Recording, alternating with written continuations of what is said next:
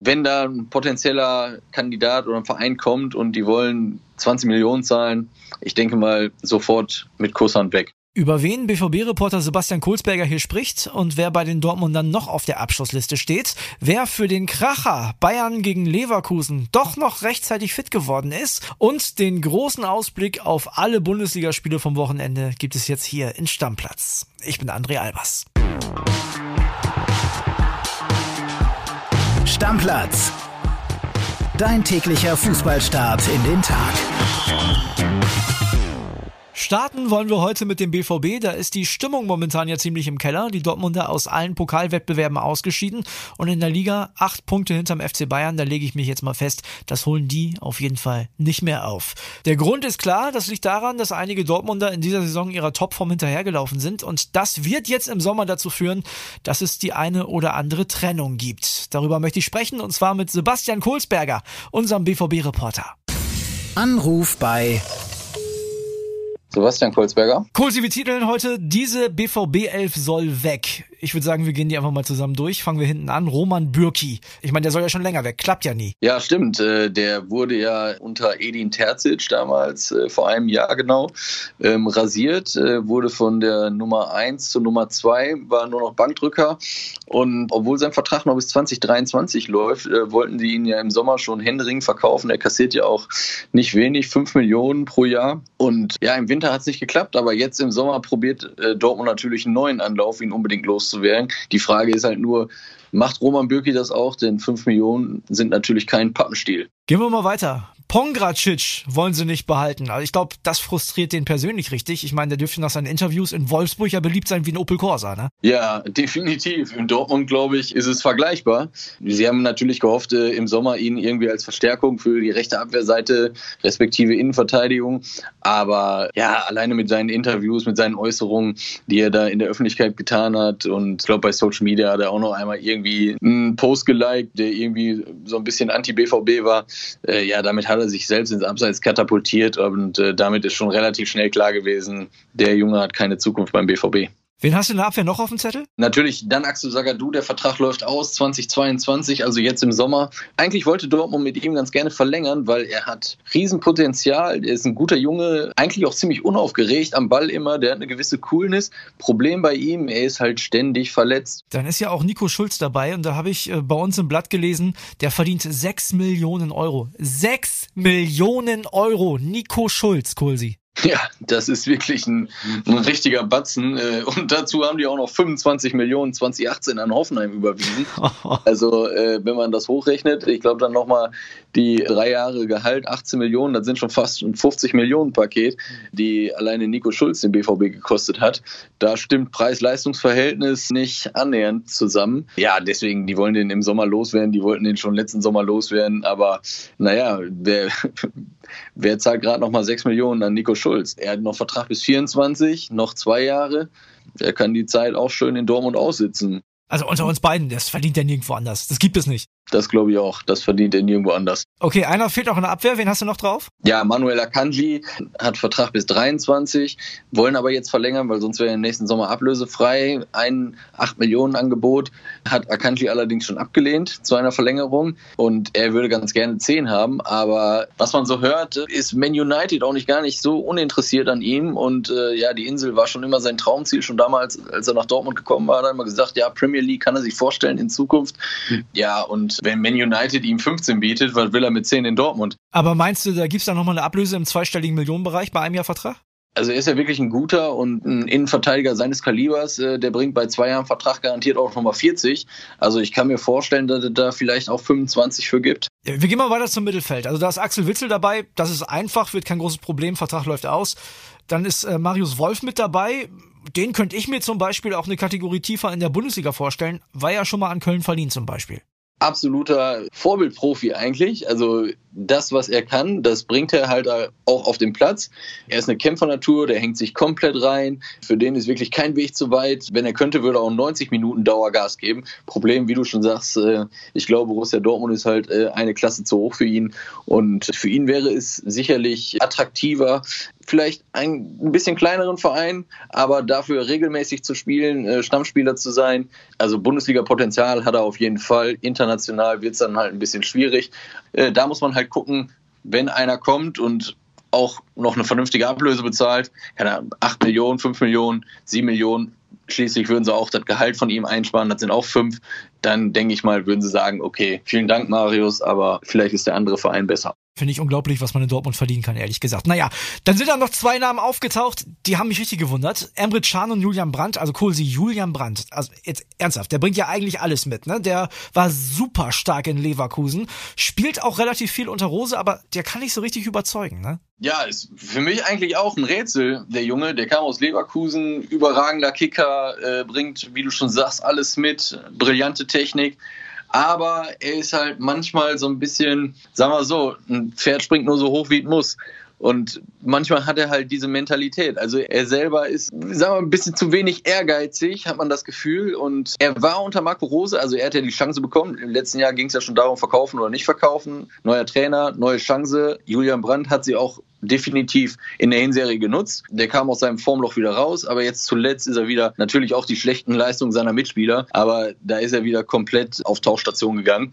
Und deswegen gleiches wie bei Wolf, wenn da einer kommt und äh, den Jungen gerne haben will, dann ist Dortmund garantiert gesprächsbereit und äh, ja, dann wird man sehen, was daraus wird. Was ist denn mit Emre Can? Ist das so ein bisschen der Anti-Brand? Also der will viel, aber kriegt nicht so viel hin? Oder sind da Anspruch und Wirklichkeit zu weit auseinander? Ja, das würde ich auf jeden Fall schon sagen. Also Emre Can, er ist ein absoluter Mentalitätsspieler, aber er ist halt ja kein Anführer in dem Sinne, dass er mit Leistung vorweggeht. Also setzt man ihn in der Defensive ein, in der Viererkette, der macht so viele Fehler, da muss man jedes Mal aufpassen, dass er nicht lichterloh hinten brennt. Und im zentralen Mittelfeld, da haut er halt auch schon mal gerne dazwischen und das endet dann auch schon mal in einer roten Karte, gelb-roten Karte, wie auch immer. Und das ist halt auch das Problem bei ihm. Er versucht natürlich vorne wegzugehen und den Mund aufzumachen, aber dadurch, dass er so viele Fehler macht, ja, ist er halt, ist sein Ansehen jetzt in der Mannschaft, wird ein bisschen kritischer gesehen. Ja, wir bringen die Elf jetzt noch eben zu Ende. Also vorne haben wir noch Renier, glaube ich, können wir überspringen, ne? Spielt eh keine Rolle.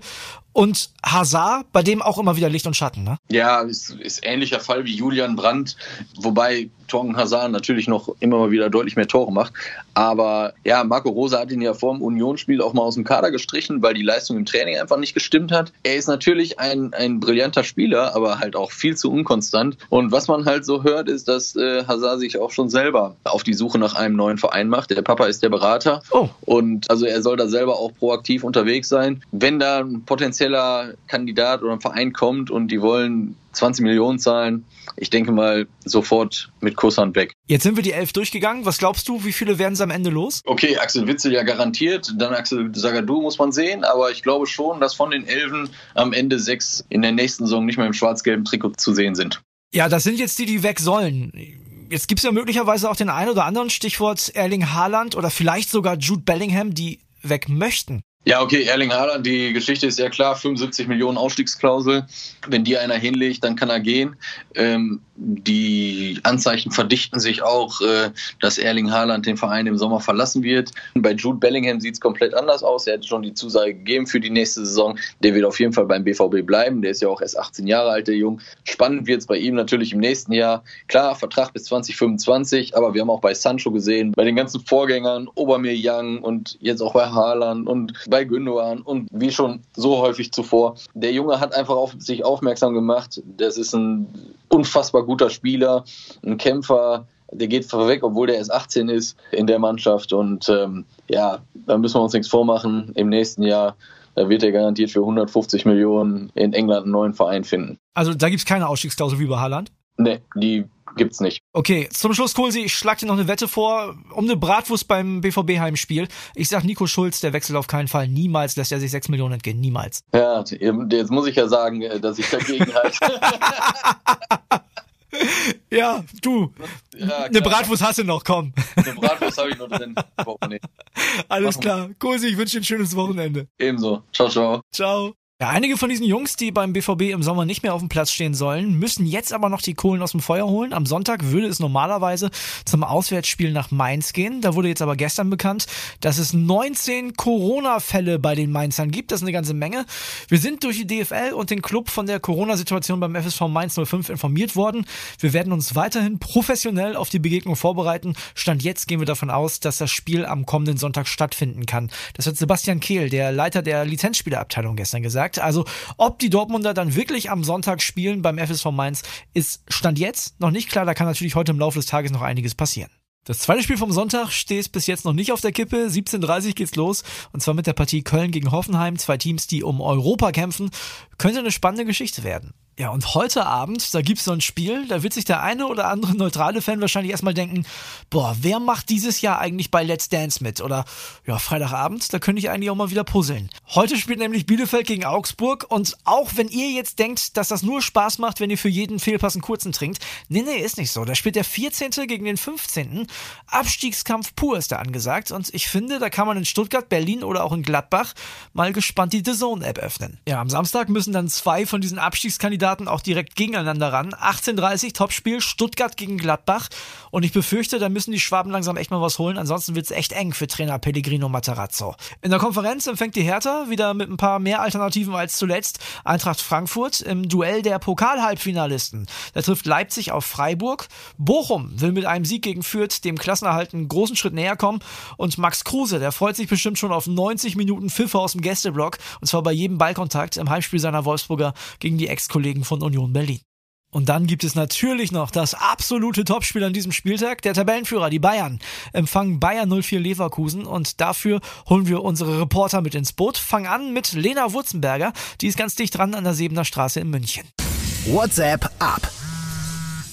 Hallo André. Nach dem 1 zu 0 in Frankfurt haben die Bayern ja ihr kleines Mini-Tief überwunden und sind jetzt natürlich extrem heiß auf das Topspiel am Samstag gegen Leverkusen.